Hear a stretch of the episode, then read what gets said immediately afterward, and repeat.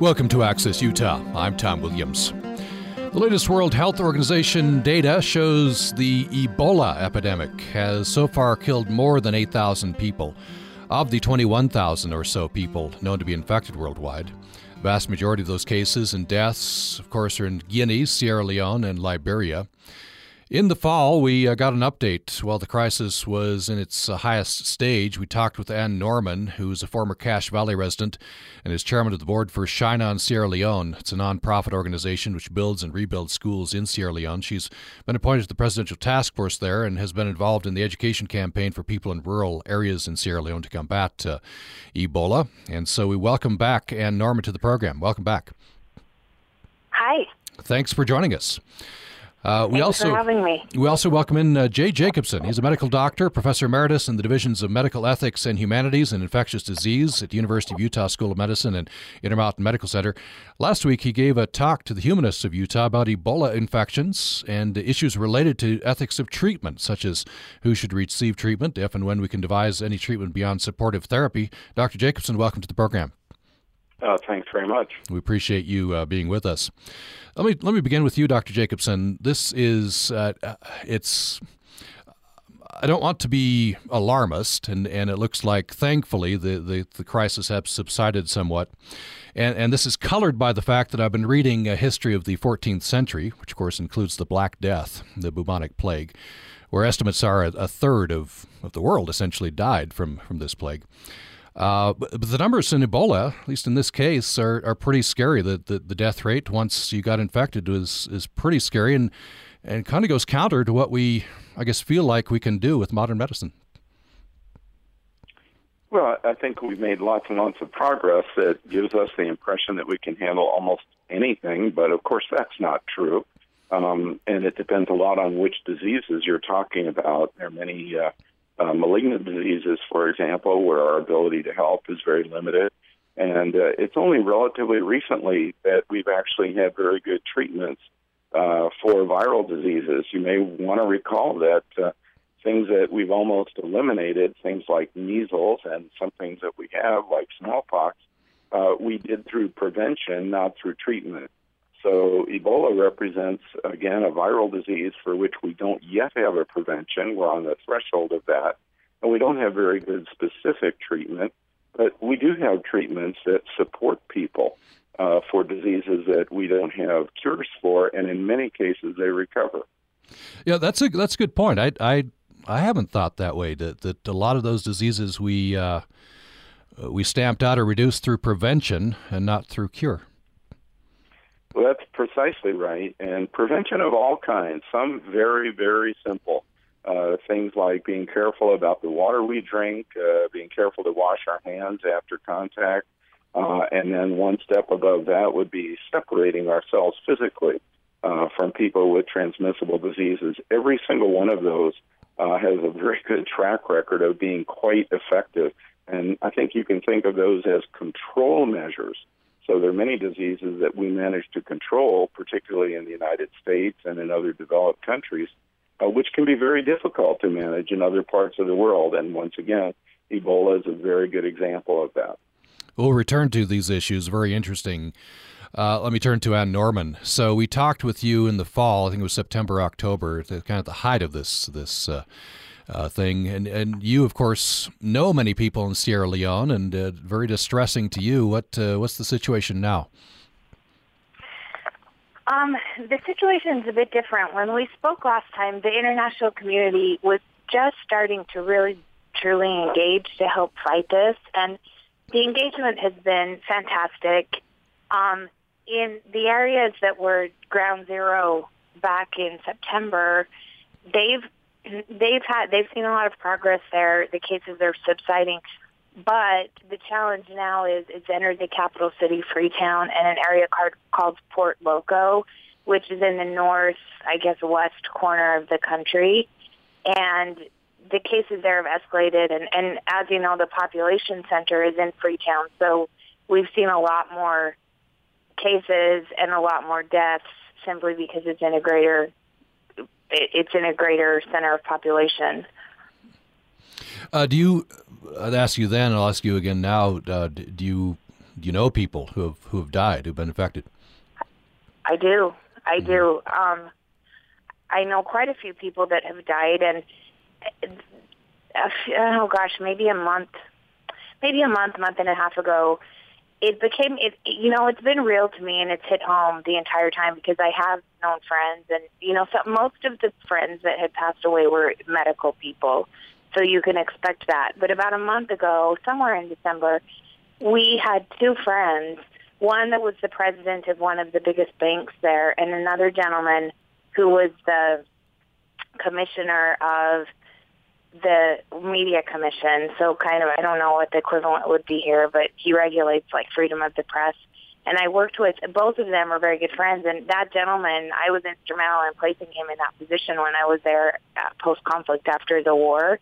And these are people, and this may sound harsh, but it, up until now, it's kind of been a disease of poverty and circumstance, right? So if you're out in the countryside and you don't have the means to fight this and you don't have access to a hospital or you don't have money to buy medicine, well, those people have suffered a lot. But the people in this, this other class of society that have good jobs, that, that can go to the hospital, that have money, they died. And that, that really hit home to me because these are two gentlemen that don't fit that mold at all. And I started to get really scared, very, very scared for many of my friends and family that I have there. And it's it's real. It's a very real thing, and it is no respecter of persons at all. Hmm. What's the situation right now in Sierra Leone? The, the cases, I think, have slowed down significantly. Um, no, they haven't. In some oh, areas they okay. have, but in other areas they have not. Again, like I say, in Freetown and Port Loko, they're they're still really challenging, and the cases are on the rise. But in other areas of the country, they're on the decrease. In general, it's on the decline. Um, and they're working closely now, way better with the CDC and with the international community, as I said. Um, so supplies are getting in, and knowledge is being transferred better, and they're able to capture data a little bit better to get some real numbers and what's actually happening. So we've seen a lot of progress there. And my impression might come uh, from the, the fact the media, you know, has has moved on in large uh-huh. measure. You know, it's it's uh, there are yeah. other stories, and uh, once the crisis sort of peaks, uh, you know, the media moves on. Uh, Dr. Uh-huh. Jacobson, I wonder, uh, as Ann Norman made reference to, that um, medical people are are on the front lines in in, in a situation like this, and on a personal level, I guess that's I guess that's just part of the medical profession. Well, it's it's a part of part of the medical profession. I think you have a lot of physicians around the world who are not taking care of Ebola patients. Um, what I think is particularly interesting about this outbreak is that we've exhausted uh, a lot of the physicians who might have been considered frontline in the West African countries where the outbreak struck. Um, as Ann pointed out, many, many of the early deaths actually were in health providers, particularly nurses uh, taking care of patients there. So the people taking care of people there now are uh, almost all volunteers or people who work with agencies who can be called on in uh, situations like this, the World Health Organization, the CDC, and I think that's uh, that's really notable. Um, while I think the medical profession in general has made a lot of progress over time and does things better today than we have before, these are unusual individuals uh, who have made a personal choice, in many cases, a personal sacrifice to give up things in the United States, including uh, some aspects of their safety, to take care of people, which is their personal mission. Um, I think one thing that is notable here is that the world was a little slow to respond. Uh, so I don't think I'm so proud of the world's involvement, particularly the medical profession, uh, in organized uh, groups but I'm very impressed by what volunteer groups did early on and very happy to see now that there's a much more concerted, organized effort. I'm interested in lessons learned, and so there's one lesson. Uh, the, the, the, I guess governmental organizations beyond volunteer organizations should go in faster. Something like this will happen again. Well, I, I, you know, I'm not sure that lesson has yet been learned. I think we have crisis after crisis, whether it's a famine, a disease outbreak, or uh, terrible conditions on the ground. where the world may not step in as quickly as could be helpful. Um, and, and again, the details are very important. Sometimes an earthquake uh, mobilizes more help in a short time than, say, a famine, which continues for a very, very long time, or even something as awful as genocide, another problem that occurred in Africa where I think uh, the world's involvement was notable by its absence. Ann Norman, do you do you think the response was slow? Do you think a lesson we should learn is faster response? I do. I completely agree with everything he said. It it was slow, and it it was shamefully slow on behalf of the diplomatic community. The, and I, and I agree with him. The volunteers should be commended because they were not slow, and they didn't have to do this. And it was it has been a very great sacrifice for some of them. Many of them, their lives. And the, the the religious groups and the volunteer communities that are over there that have been since the get go are really to be commended. George Soros was there in March, and he's been quite engaged in Sierra Leone since the aftermath of the war. And he should be given the Nobel Peace Prize because he was there on the ground in March, built a hospital at in Kenema at Ground Zero, and was all over this shouting at everyone else, help, help, help, this is going to get really bad. And unfortunately, no one seriously listened, including the CDC, until the end of August when they said, oh, shoot, this is going to get really bad. Oh, shoot, it is.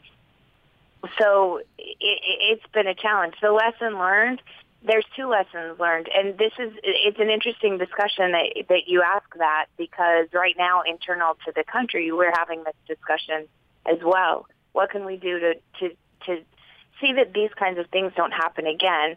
Because if it's not Ebola, it's dengue fever, it's something else, so we don't even know. This is a hotbed of these kind of diseases. And as the doctor pointed out, genocide can happen, conflicts can arise. So how do we get better prepared for a crisis? And that's a national conversation that's going that's ongoing right now. And one of the keys is better education we have to set up a system to communicate and educate quicker and, and better than has ever happened in that region before. And one of the things that's different from when we spoke in September until now, if you remember, my my role there is part of the education campaign, the communication campaign, and we were focused on how to not get Ebola, how to protect yourself back in September. Well, that conversation has largely changed, and now it's about taking care of Ebola patients in your home. What do you do? So even that national conversation, because there aren't enough hospital beds, there aren't enough healthcare workers, you have to take this into your own hands to a certain extent. And how do you do that? We're going to take a break. When we come back, more with Ann Norman, who is a former Cache Valley resident. Uh, she's chairman of the board for Shine On Sierra Leone. It's a nonprofit organization which builds and rebuilds schools in Sierra Leone. And uh, she's been involved in Sierra Leone with an education campaign for people in rural areas. She just made reference to that. We'll, we'll follow up with more of that. We're also talking with uh, Jay Jacobson. He's a medical doctor and professor emeritus in the divisions of medical ethics and humanities and infectious disease at the University of Utah School of Medicine and Intermountain Medical Center. And he spoke recently on the ethics of treatment regarding Ebola. We'll get into that topic in a deeper manner as well. Before we take a break, just want to alert you to uh, some programs coming up. Tomorrow, we're going to have some fun with Paula Poundstone, a stand up comedian and uh, uh, member of the panel of Wait, Wait, Don't Tell Me. She's coming to Logan for uh, an appearance, and she'll be my guest for the hour on Access Utah tomorrow. Then on Wednesday, we're going to talk about Hector Tobar's book, Deep Down Dark. That's the morning edition book club book for this month. And Utah Public Radio has formed a UPR chapter of that book club. We encourage you to read the book, think about issues of mining, which of course affect us in Utah, and uh, go to our website, upr.org, and then join us for a discussion on Wednesday. More following the break. Celebrate your relationship to UPR by submitting your artistic creations at upr.org for possible inclusion on the next UPR coffee mug. Identify Utah Public Radio with your design and let your imagination wander where it may. The winning entry will be selected by our listeners and imprinted on the spring 2015 membership mug for all to see. For ideas or for more information, just go to upr.org. The entry deadline is Monday, January 26th at 10 a.m. have you ever wondered what the future will look like? Genomics will ultimately cure cancer. I like to call this Body 3.0. You'll buy GPS dots in bulk. Spare living parts fully integrate back into the body. Generations after us say how ridiculous it was that humans were driving cars. I'm Guy Raz. Join me each week as we look into the future on the TED Radio Hour from NPR. Monday morning at 10 on Utah Public Radio.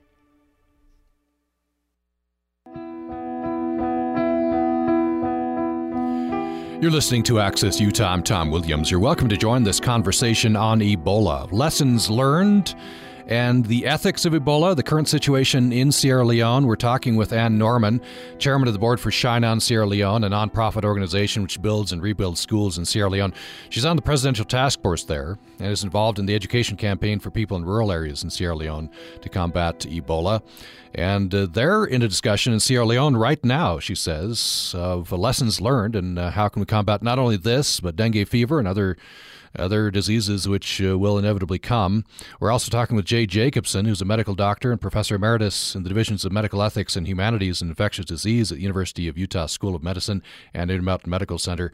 Uh, he spoke recently on the ethics of treatment for Ebola. Who should receive it, if and when we can devise any treatment beyond uh, supportive therapy. And Dr. Jacobson, I'd like to uh, begin this segment of the program with that very uh, topic treatment. I th- I think uh, you know anywhere you are, you get a disease with no known treatment, no known cure. It's very scary. But I think especially here in the U.S. and the West, where we, we see ourselves as very successful in, in combating these things, we see ourselves as you know antiseptic, if you will. And so, when a disease uh, potentially comes to our shores, and uh, you know that like uh, Ebola, I think that's that scares us a lot, and you saw that in the news media uh, debates on who to treat and how to treat treat them, and the, the whole hubbub in uh, in Texas, or you know people in their moon suits and uh, and getting infected anyway. So I wonder if you talk about that first, and then maybe treatment. Are, are we making any progress toward treatment or a cure? I, I, think I may have heard at least seven questions. Yeah, yes, um, you did. So uh, that's... You can tell me where you'd like to begin. yes, that's one of my failings. Um, so uh, the uh, kind of this idea of hubris. I'd like to get at that in, in, the West. We, I guess we think that we, we can handle anything, then we get something like Ebola. Sure. Well, I, I think um, hubris or false pride or too much pride is a, a challenge for almost anyone, any career, any profession in medicine. No differently, I would say. Um, on the one hand, I think we can take justifiable pride in the way that we manage many diseases compared to the way they're managed in lesser developed countries. But I think we need to be humble there too. Um, you know, Western medicine is very much shared uh, around a very large community, and there are other countries that do a much more efficient job of delivering medical care. But we do a very good job in the United States, and particularly for people who um, are well educated and are uh, fortunate to have good access to medical care, but we do a pretty good job for everybody. For infectious diseases, um, there are countries in Europe, for example, who vaccinate virtually 100% of their children by the age of two. Uh, we've never really managed that in this country, and we try to catch up and uh, protect children when they enter school at about age six and a half or seven. Um, in terms of treatment at uh, highly skilled facilities, and we're fortunate to have some of those in Utah, uh, the outcome for most serious diseases is really very good. And I think that um, in terms of how we're doing with Ebola, as the evidence is mounting, as, as you and, and readers of the media and watchers of television would know, there are now a number of cases that have come to the United States, either already diagnosed or diagnosed here, and we've actually had one death uh, in that group. And depending upon how you count them, that could be one death in eight, for example. And that's a mortality rate of about 12.5%, which is a whole lot lower uh, than what we've seen in the developing world, and especially in Africa. So I think maybe that's an example of the fact that uh, when we when we do take care of people, we do a very good job. And in terms of hubris or pride, maybe the mistake we made was thinking that we were ready to do that um, a little earlier than we were fully prepared. And I think that's the lesson of Dallas. What is the difference, do you think? Uh, you mentioned 12.5% uh, death rate. That's a whole lot better, you said. You know, it obviously is than, than what's happening in West Africa.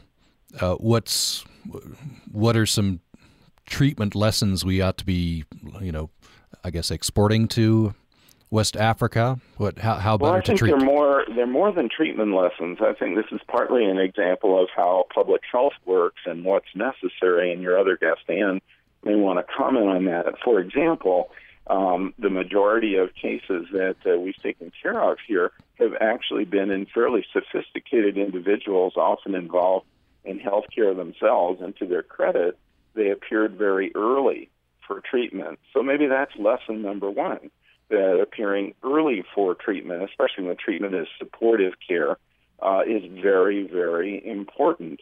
Um, and that's not simple. I mean, that requires things like being well educated. It also requires the ability to travel quickly uh, to a medical center.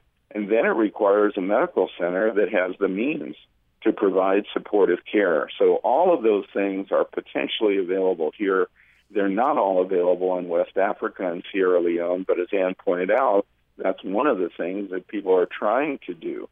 Um, the other one, of course, is to have healthcare professionals uh, quite well prepared and skilled in providing the care that can be provided for these patients. And so that involves two separate skills, right? One is knowing what to do for the patient, and the second one is knowing how to protect yourself.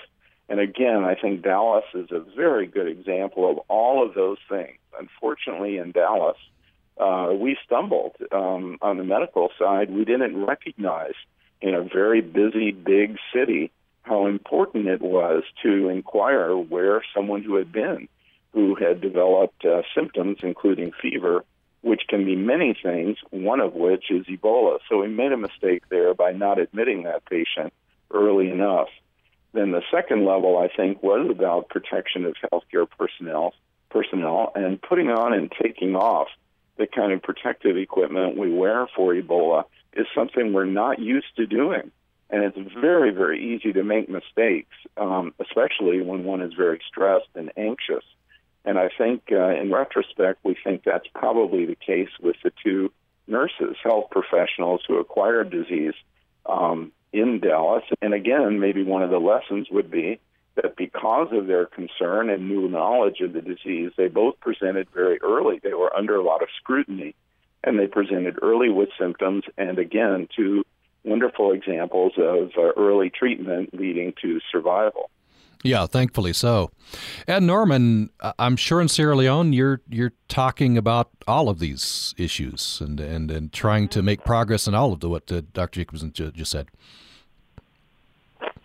Yeah, he's exactly right. I I echo everything Dr. Jacobson just said. It's you know we need to learn we need to learn from these lessons. We need to figure out how to to avoid a crisis like this going forward. And it's very challenging because we don't the worlds aren't the same. It's there we just we don't have the communications facilities, we don't have the healthcare facilities, we don't have the money over there that you see in this part of the world. So therein lie the challenges. It's easy to fix these things if you can throw tons of money at it, if you can throw television programs and radio and all of these things we take for granted. But we can't always do that over there. So it complicates the challenges greatly. And to me, just the plain the the, pri- the lack of primary facilities is what has actually escalated this crisis. Hmm. What is needed right now? What would you know? What would the government say? Uh, you know, more infrastructure, more facilities. What what do they need? Definitely more hospital beds. There aren't enough. There still are not enough beds to treat the patients. There there just isn't enough room to treat everyone who's getting sick.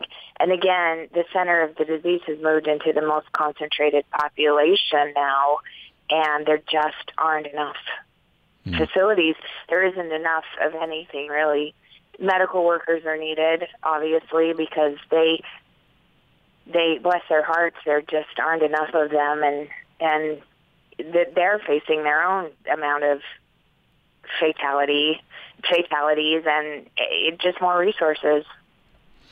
What uh, are you still continuing your efforts in rural areas uh, to an education Mhm, campaign? yeah. What uh, what form is that taking? What are you trying to teach people? Um, basics of healthcare. When you get this, if you can stay hydrated in the beginning, what does that mean? Um, how do you do that? It has to be clean water, right? So we can't we can't stay hydrated with things that are going to make you have cholera or battle something like that. Also, education on immune systems.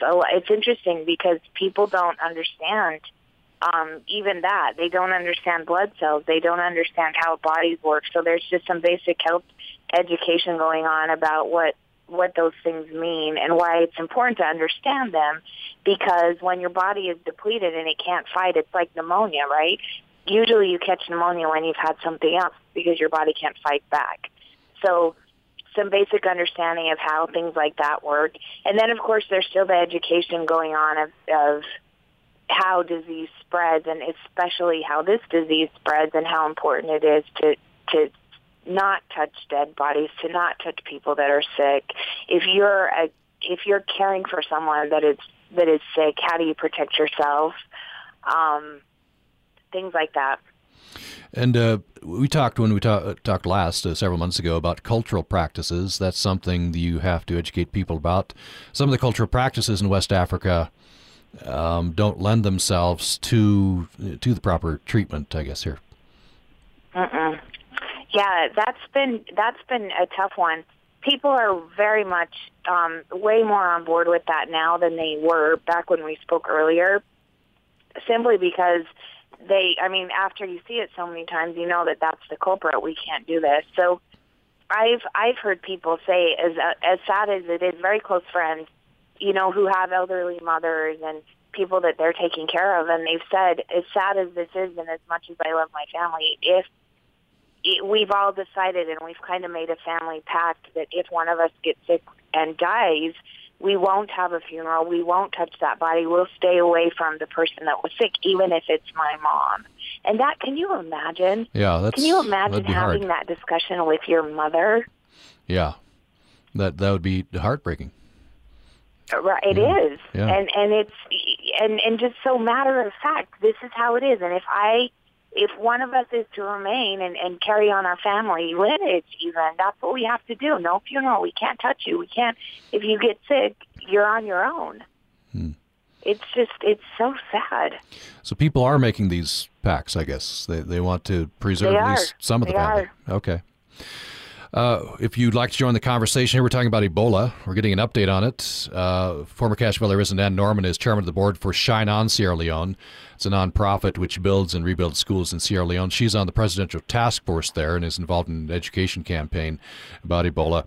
Uh, Jay Jacobson is professor emeritus in the divisions of medical ethics and humanities and infectious disease at University of Utah School of Medicine and Intermountain Medical Health Care. He spoke recently on ethics of uh, Ebola. You can join us at 1 800 826 1495. 1 800 826 1495. Our email is upraccess at gmail.com. at gmail.com. You can join us on Twitter at Utah Public Radio as well. Uh, so here is a question from Gary in Logan. Thanks for this, Gary. He says, How can people here in the U.S. help with the, the medical supplies needed for the victims of Ebola? What organizations do your guests trust to do the job? Let me start on this with Ann Norman. Um, that's a very good question, and there are a couple of NGOs um, that you can. The very best thing is to give money, if you can, to NGOs who are handling medical supplies and getting things in the country because it's very difficult to just send things and get them through customs, et cetera, et cetera. Um, so I would find an NGO. Um, there's one that I really like. The gosh, and now the name slips me. Um, the Association for Sustainable Human Development, and they've been around for a while, and they handle crises like these, and they they're able to send in a lot of medical supplies and things like that. So I would give to an organization like that. Um, that that's that's battling this. All right, uh, send money. That's, uh, of course, most easily used, and uh, perhaps check out the Association for Sustainable Development or a, or a like organization. Dr. Jacobson, I, I wonder your answer to this question. Is there a NGO you particularly trust or a uh, way to help you would suggest? Well, I think um, ways not to help. Um, I think Ann is right. I think that uh, even large organizations who tried to ship things to the West African countries, sadly, uh, some of the most needed supplies for personal protective equipment have been hung up for weeks to months uh, in the ports, as she says, uh, I think diplomatically because of uh, customs regulations. So I think that's somewhat unreliable. I think that um, the uh, NGOs are thinking hard about this and making the point of bringing supplies with them uh, when they go to Africa. And of course, they need money to do that. So I think she's right about that. Uh, the group that I'm most aware of, as I said earlier, would be the volunteer clinician groups like Doctors Without Borders, Médecins Sans Frontières. Um, and I think contributions to them are very likely to turn into help, not only for this outbreak, uh, but for future outbreaks. This is not the last time uh, there will be an emerging disease uh, that affects lots of people in developing parts of the world. Uh, just looked it up, and at worldsustainable.org is the place. It's World Organiz- Association for Sustainable Development. Mm-hmm. That sound like the one you're talking about? Yeah. Yep. Okay, we'll we'll get that up on our uh, website. We'll also get Doctors Without Borders as well. Uh, some some good suggestions. I would also like to say, Dr. Jacobson is right. This is not the the last time we're going to see an outbreak of something. And in the last ten years that I've been there, it's not been Ebola, but I've seen cholera outbreaks that have been devastating. And it, the same thing, they come, something happens, cholera breaks out, and it's very hard to contain it just because of this. The, for the very same reasons, it's been hard to contain Ebola, and there's there's there's going to be another one. There will be. So everyone needs to get prepared, and helping in those efforts is also useful. How can you help with education efforts in these areas as well as globally? How do we prepare ourselves? We're not immune to these things either. What do we need to know to protect ourselves, especially if you travel? Yeah, that, and I think that's a good thing for us to remember. This this this won't be the last, will it? We need to prepare, and we need to prepare ourselves as well. Yeah. Uh, Dr. Jacobson, I wonder um, if you could at this point take me inside a couple of the issues uh, that are foremost in your mind regarding ethics of treatment.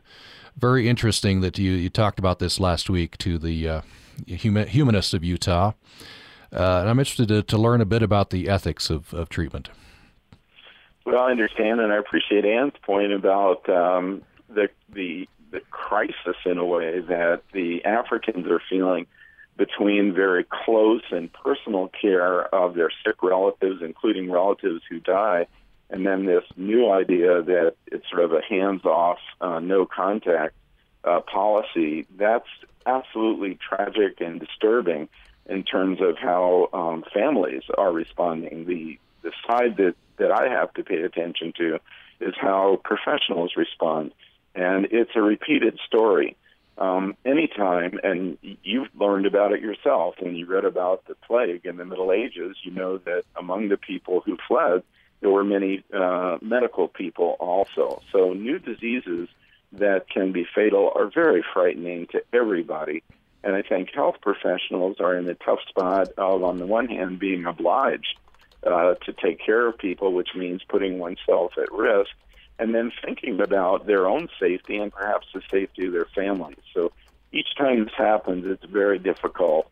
However, and very fortunately, um, as it happens over time, we tend to learn from prior experiences. And even in um, a very short time, uh, you and your listeners have um, been thinking and exposed to the, the pattern of behavior we've seen in the AIDS epidemic, the SARS epidemic, the concerns about avian flu, and now Ebola.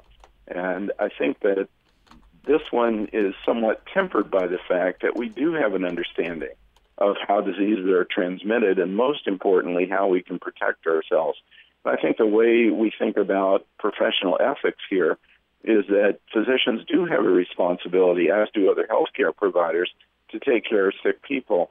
But that obligation or expectation is tempered by the magnitude of the risk that's involved. And maybe the best way to think about it is to think about uh, other professions that must take risk, like policemen and firemen. And in the case of firemen, we do see very brave and courageous firemen taking risk uh, to save lives.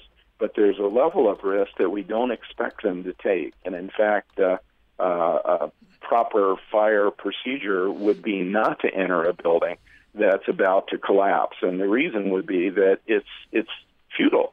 It would not accomplish the saving of the lives inside, and it might well cost the additional lives of people who rushed in in an effort to save.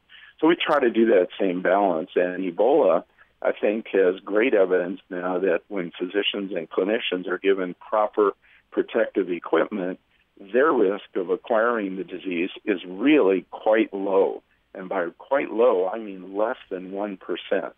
And fortunately, we've also learned that in the rare cases that might occur, if treatment is administered early, survival is more the rule than the exception. So I think knowing that, it's not unreasonable now to talk about expecting healthcare providers to take care of patients with communicable diseases like Ebola. Yeah, all this resonates with, with me at least. I if I put myself in the shoes of medical professionals, uh, and when this was at its height, you know, I'd ask myself, would would I go? You know, if I had medical skills, would would I put myself? well, myself? I think it's a very you know? fair question, and again, we're human beings, like uh, like all other human beings, and recent experience with something like SARS uh, revealed that some clinicians decided not to go to work uh, in the face of that epidemic, and others, again, I think very responsibly did so. And there were healthcare providers who became sick. So the risk can be very real. A couple of points that need to be made quickly here.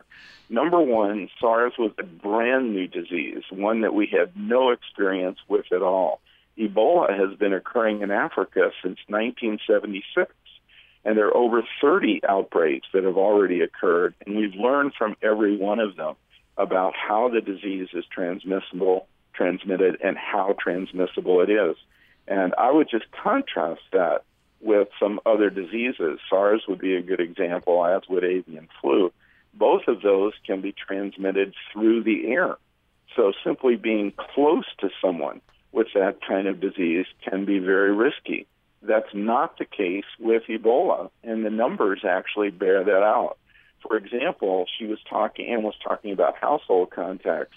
People who take care of people in their home uh, who are very sick with the disease, perhaps about to die, it's about 30% of those who then acquire infection. And again, I'll just underline that. So it's about 70% who do not.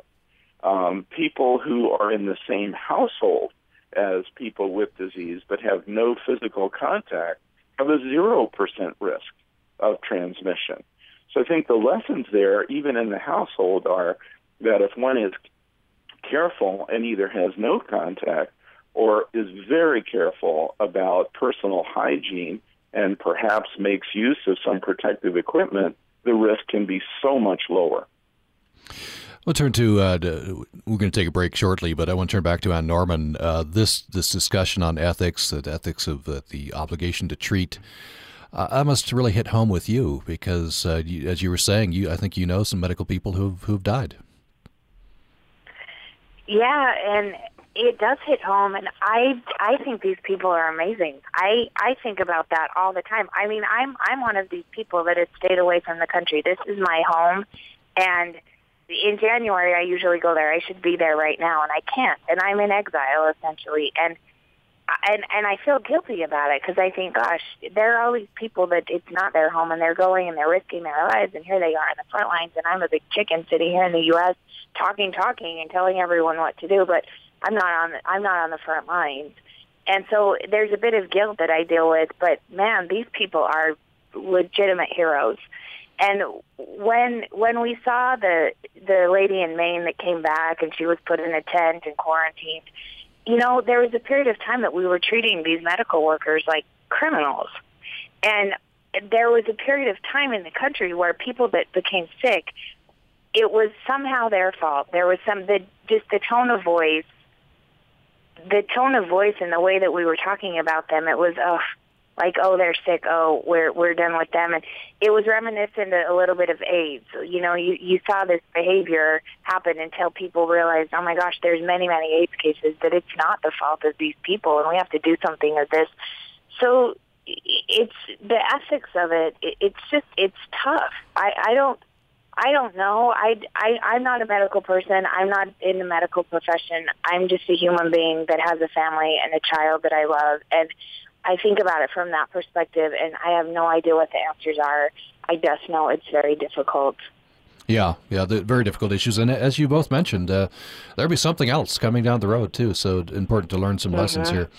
Let's take a break. When we come back, more with uh, Dr. Jacobson, uh, who's with uh, Professor Emeritus, Divisions of Medical Ethics and Humani- uh, Humanities and Infectious Disease at University of Utah School of Medicine, and Norman, Chairman of the Board for Shine On Sierra Leone, a nonprofit organization which builds and rebuilds schools in Sierra Leone. She's on the presidential task force there and is involved in education campaign for people in rural areas uh, there with regard to Ebola. You can join the program at 1 800 826 1495 or by email to upraccess at gmail.com and on Twitter at Utah Public Radio. More following the break. Coming up, we'll visit one of the great European wintertime music festivals, Mozart Week, a big celebration every January in Mozart's hometown of Salzburg, Austria. The Vienna Philharmonic plays Mozart's Haffner Serenade in concert in Salzburg. I'm Fred Child. Join me for the next performance today from APM. Monday morning at 11 on Utah Public Radio. Programming on Utah Public Radio is made possible in part by our members and Crumb Brothers Artisan Bread in Logan, open for breakfast Monday through Friday at 7 a.m. and Saturdays at 8 a.m., offering a selection of French pastries and a variety of sweet and savory menu items. Details at crumbbrothers.com. You're listening to Access Utah. Another five or six minutes left in the program. We're talking about Ebola. Getting an update. We're talking with Ann Norman, who's a former Cache Valley resident, chairman of the board for Shine On Sierra Leone, and uh, she's on the presidential task force there in Sierra Leone. Jay Jacobson is a medical doctor, professor emeritus in the divisions of medical ethics and humanities infectious disease at University of Utah School of Medicine. Uh, Ann Norman, uh, just a very brief segment here. I'm I'm curious uh, what the discussions are in Sierra Leone I'm sure that the goal is, um, you know, get get through this um, and and get the cases down to zero, and then and then uh, try to learn some lessons going forward. Yeah, a lot of lessons learned, a lot of still education on what to do, how how to handle care in your home if someone is sick, and you know, also life has changed. The public gatherings, we're not there aren't any. Um, the social life there. It's about people, right? It's it's people aren't engaging socially like they were. Small groups. Um, you do a lot of entertaining in your home, invite people over. None of that's going on, and of course, you don't touch anyone. No handshakes, no kissing, no nothing. This is a very touchy culture. You hold hands with people that are your friends. You walk down the street arm in arm. Um, none of that's going on. So there's been a cultural shift that I think won't shift back the way that it ever was because people are going to be afraid of this forevermore, as they should be. Hmm.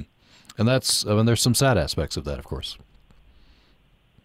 Mm-hmm. A culture shift like that that you say do you think might be permanent?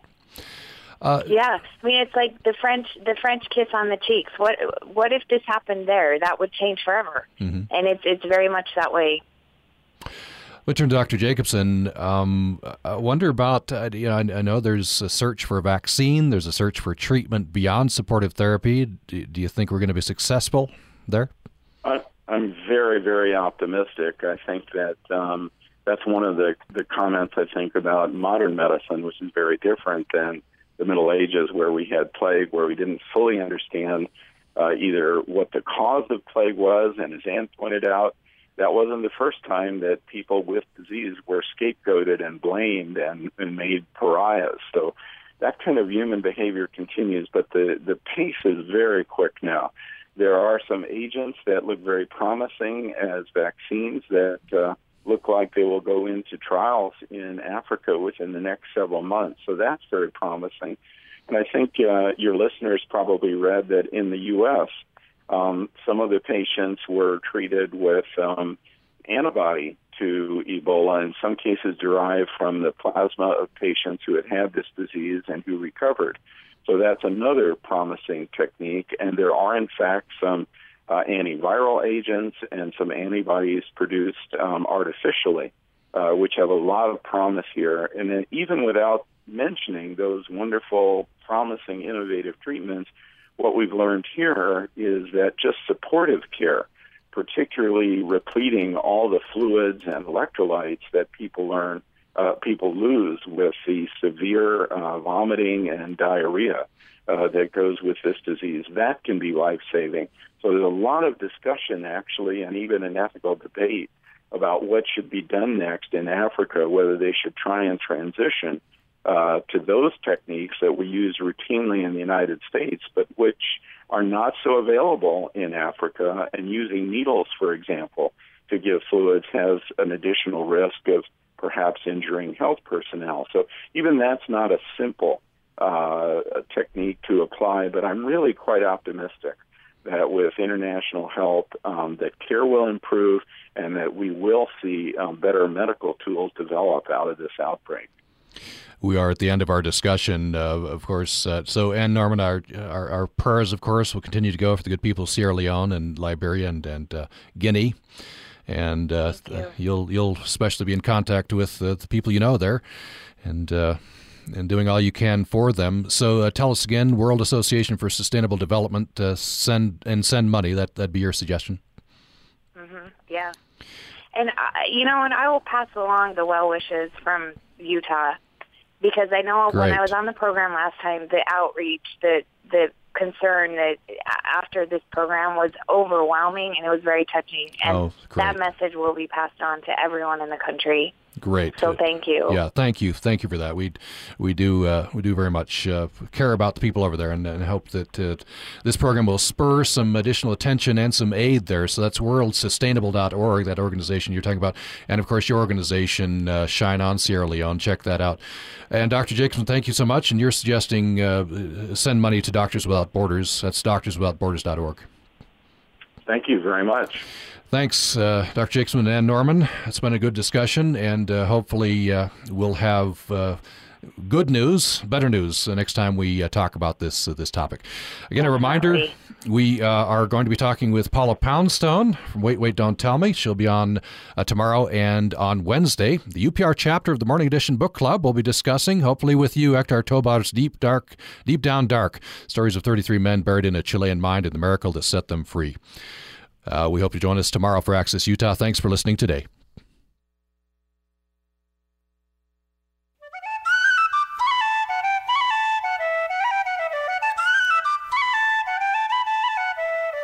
Welcome to Wild About Utah, a Utah Public Radio production featuring contributors who share a love of nature, preservation, and education.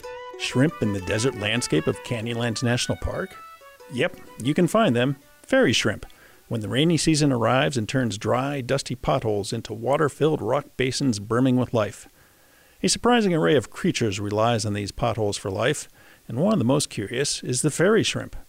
These unique crustaceans are found in small potholes that dot sandstone outcrops found in America's southwest. Their eggs maintain resilience during the dry season, and when spring rains arrive, the shrimp hatch. There are more than 300 varieties of fairy shrimp, the most common being the vernal pool fairy shrimp. These little guys measure between a half inch to one and a half inches long as adults. They can be found anywhere ephemeral pools are present, though the majority of their population resides in California and Oregon. Fairy shrimp vary in color depending on the menu found in their particular pool of residency, ranging from translucent to orange, even to blue. They also feature 11 pairs of legs to propel themselves upside down, or more scientifically, ventral side up. They also use these incredibly helpful legs to eat unicellular algae, ciliates, and bacteria by filter and suspension feeding methods. They filter feed by pumping water through filtration structures, located in their multi purpose legs, thus capturing the food. They also are adept at suspension feeding by plucking food floating in the water, again with their tentacle like legs. They may also grab or scrape food from the surfaces of other things found in their vernal pool, such as sticks and rocks. But what's truly amazing is how fairy shrimp reproduce. They typically lay drought tolerant eggs during the summer, then overwinter in the dried sediment on the pothole bottom. And these eggs hatch in the spring when the potholes fill with rainwater. However, if drought sets in, eggs can be transferred to other pools by floating in gusts of wind or being carried by a particularly curious animal. These eggs are tough and can withstand varying temperatures, drought, and even the test of time. Eggs in laboratory settings have survived intact up to 15 years before hatching. Under the right conditions, you can observe fairy shrimp in Canyonlands, Arches, and Death Valley National Parks. Canyonlands and Arches boast at least two species of fairy shrimp the Packard fairy shrimp, also known as the rock pool fairy shrimp, or the Arizona fairy shrimp, and the Great Plains fairy shrimp.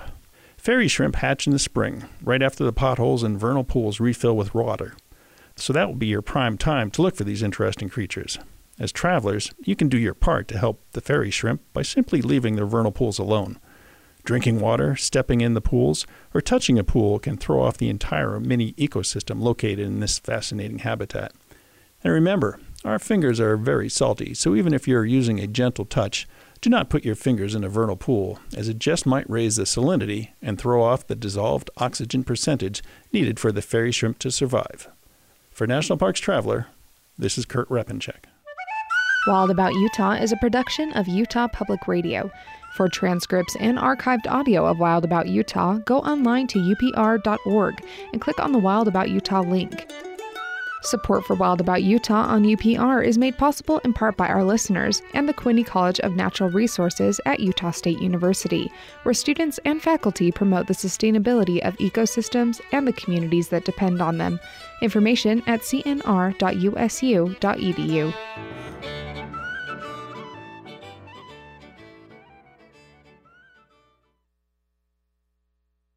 Hey, UPR listeners, this is Jennifer Pemberton, letting you know that the State Environmental Agency is proposing a seasonal wood burning ban in seven northern Utah counties, and they're accepting public comment. The ban could have an effect on winter air quality in our communities, so we want to know how you think the ban would affect you and if you support it. You can attend one of the State Air Quality Board's public hearings and share your thoughts. The meeting times are listed on our website. But we want to hear from you too. Go to upr.org to submit your comments or tweet us at Utah Public Radio. Use the hashtag BurnBan. You can post your thoughts on our Facebook page too. And if you're at the Logan hearing on January 21st, I'll be there to talk to you in person.